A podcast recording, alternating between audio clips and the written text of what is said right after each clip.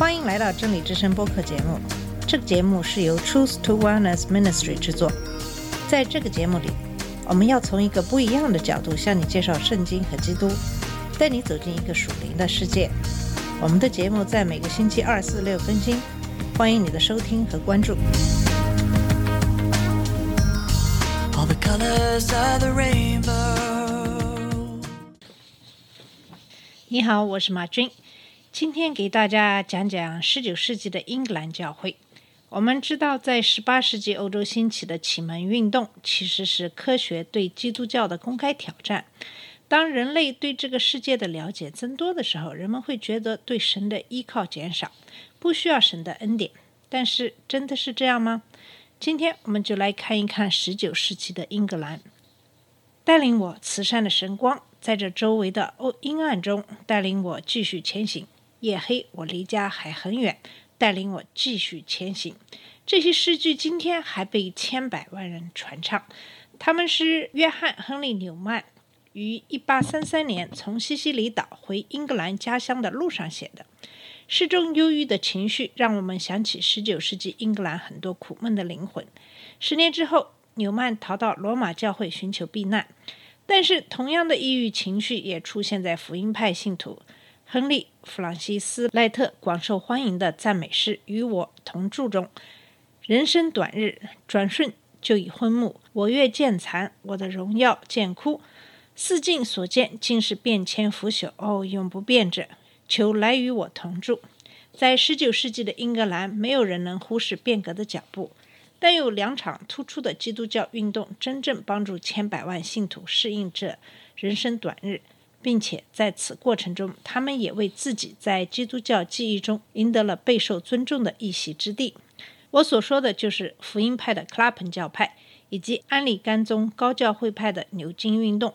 最初，这两场运动的人数都不是很多，他们令我们想起基尔伯特·莫里教授的言论。提升人类是一小部分门拣选者的工作。然而，直到今天，福音派基督徒还把克拉彭教派看成是基督教社会关怀的典范，而安利甘宗高教会回溯牛津运动，将之看成是教士前进品质的源头。比较这两场运动，使我们对基督教在社会中的位置这一问题产生一些有趣的见解。基督徒到底如何看待这个世界呢？我们知道，教会受到双重委身的支配。神差遣他的子民进入世界，传拯救的福音，服侍那些贫乏的人；但他也呼召我们要离开世界，去敬拜他，认识他。没有敬拜的传教，只会产生空洞的侍奉，正如没有传教的敬拜会导致麻木的宗教一样。因此，世上的教会生活包含了一场持续不断的谈话，在这里说是，在那里说不。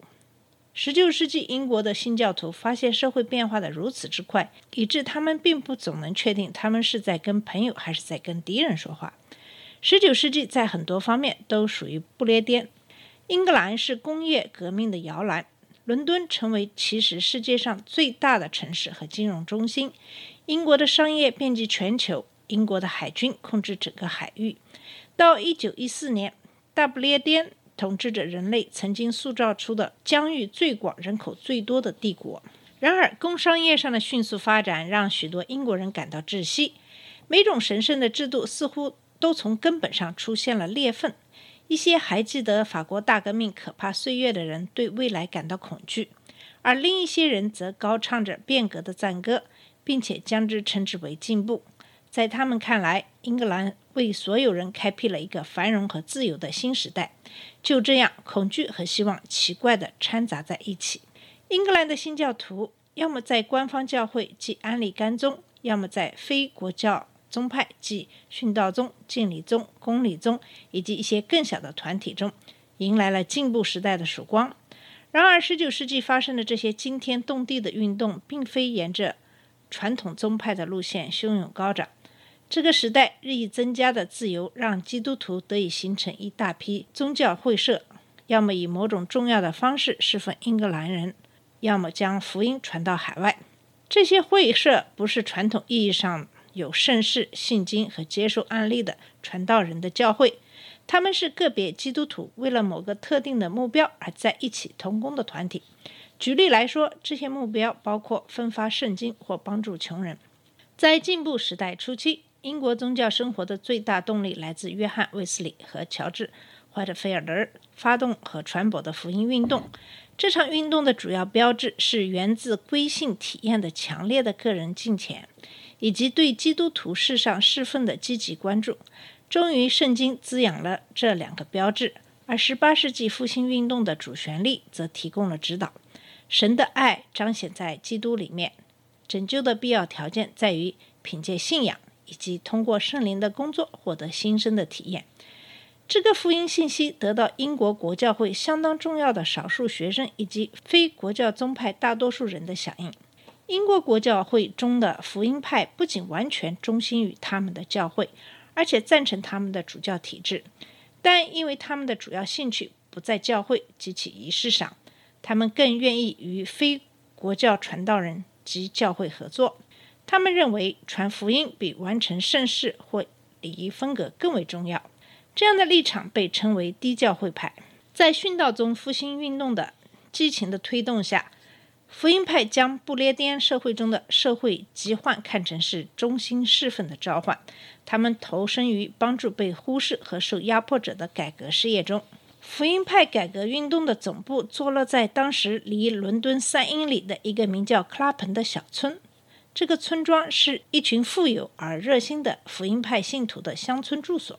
他们知道如何去践行日常的圣徒生活，以及如何为永生去生活。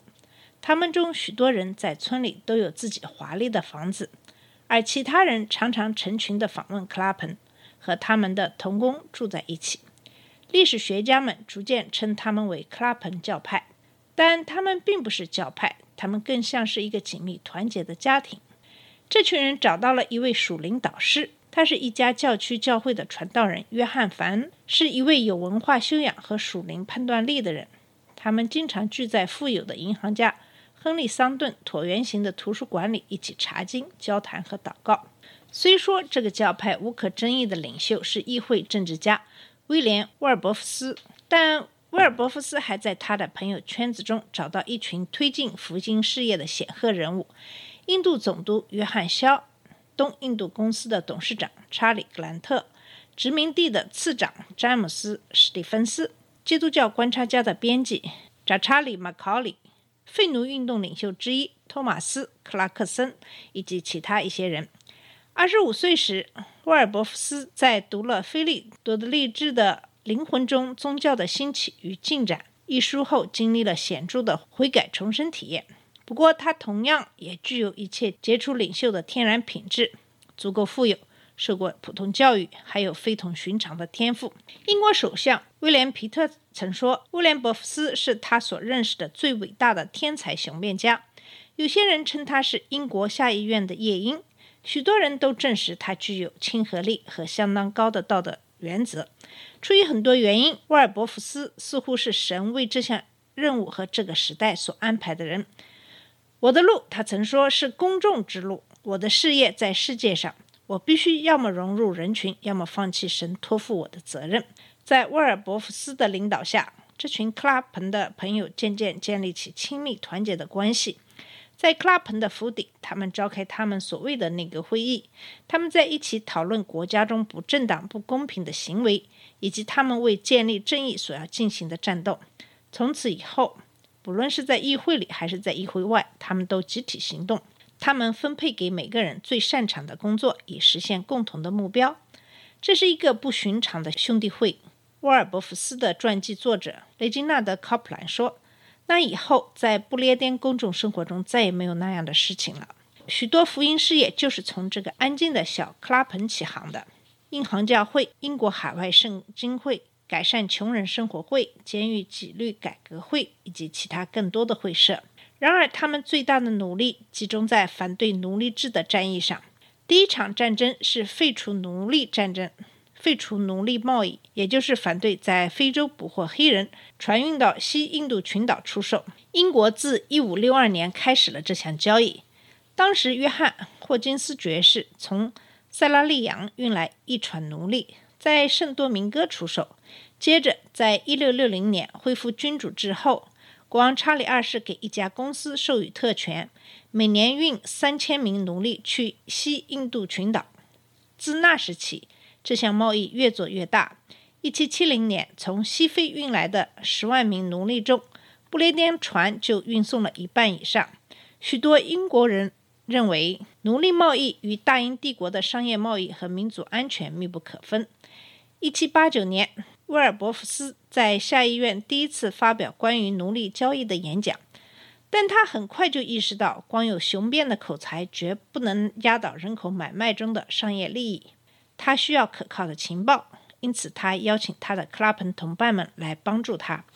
两年之后，威尔伯福斯在经过充分准备后，向下议院议员发表演讲，试图提交一项阻止继续进口奴隶到西印度群岛的议案。永远，永远，他说，我们不会停止，直到我们将这个耻辱从基督徒的名号上擦去，将我们从罪恶的重担下释放出来，并且消灭这场血腥交易的每一丝痕迹。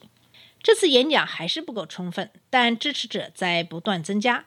废奴运动者开始意识到，胜利的希望不仅在于引起议会的注意，也在于引起英国人民的关注。我们必须依靠整个国家的同情。沃尔伯福斯说：“所以让火焰熊熊燃烧吧。”克拉彭教派逐步学习到民主政治中的两个基本要素：第一，怎样建立公共观念；第二，怎样使公共观念对政府产生压力。这些福音派信徒提出诉状，他们发表了优秀的废奴文学作品，他们在公众讲坛上演讲，他们在公告板上发起运动。他们使用了引起公众注意的一切现代手段。不从国教者积极支持他们，并且有史以来女性第一次加入了政治辩论。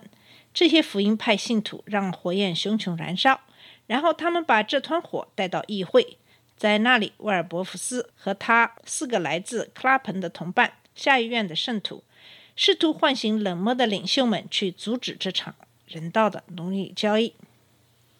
好了，我们今天的节目先到这里。我们下次节目继续给你讲述奴隶贸易是怎样在沃尔伯福斯的领导下被终结的。谢谢你的收听，我们下次节目再见。这里是真理之声播客节目，真理之声是 Truth to Wellness Ministry 旗下的一个节目，由 Truth to Wellness Ministry 制作和播出。如果你有什么想跟我们分享，请给我们发电子邮件，我们的邮箱地址是 truth to wellness at gmail dot com。你也可以直接去我们的网站 www.truth to wellness dot com 浏览更多的信息。下次节目再见。All colors of